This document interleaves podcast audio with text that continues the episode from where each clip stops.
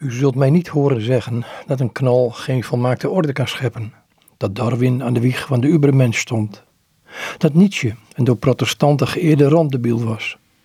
U zult mij niet horen zeggen dat het vaandel van de bielen de wetenschap is, dat helden socialistische papegaaien zijn, dat Schopenhauer en Hegel abnormaliteiten waren. U zult mij niet horen zeggen dat de mens zonder God goed is, goed kan doen, onbaatzuchtig is, zichzelf een God waant. U zult mij niet horen zeggen dat vrede is wat de mensen willen, dat hebzucht de armoede verdrijft, dat geld onze God is. U zult mij niet horen zeggen dat wij te nuchter zijn om door demonen ingedacht te worden, dat wij te gelovig zijn om niet bevrijd te hoeven worden, dat wij Jezus tot middelpunt maken. U zult mij niet horen zeggen dat baby's in de baarmoeder vermoord worden, dat mensen gelijk aan dieren zijn, dat een knal mij rationeel en logisch deed denken. U zult me niet horen zeggen dat een menselijke knal vrede schept, dat humane bommen vrede willen, dat een mens vredelievend is.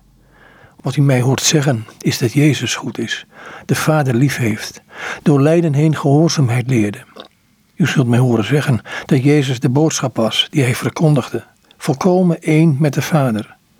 U zult mij horen zwijgen, knielend voor Hem die mij schiep, die mijn Heer is. U zult mij horen zwijgen, knielend voor Hem die ons schiep, die onze koning is.